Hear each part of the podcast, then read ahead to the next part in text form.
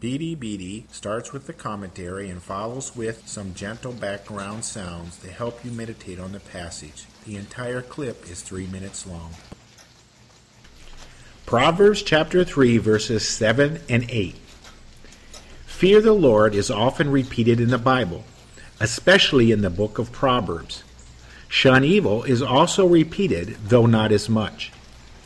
Job was a man who feared God and shunned evil. Job chapter 1 verse 1 and chapter 2 verse 3 and chapter 28 28.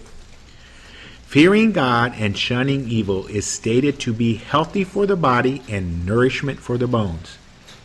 Yet what of Job, whose body became infected with painful sores? Job chapter 2 verse 7. Was fearing the Lord and shunning evil good for his body? Sure, the painful sores were only for a short time. Most of his life before and after was very pleasant, for he was very wealthy. Yet remembering the good times does not help when the body is in pain. One key fact is that these verses do not state that God will bring health and nourishment. Rather, these verses state humility, fearing the Lord, and shunning evil will. Job's pain was caused by Satan, who was jealous of Job.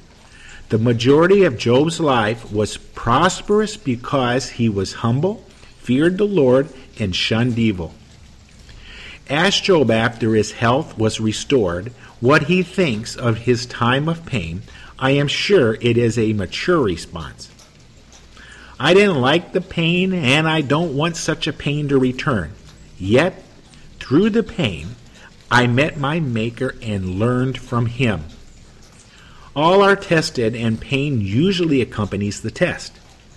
This does not take away from the statement here do not be wise in your own eyes.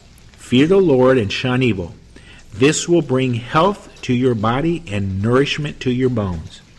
In fact, from a certain perspective, it proves it is true that the faithful makes proper choices through both prosperity and pain.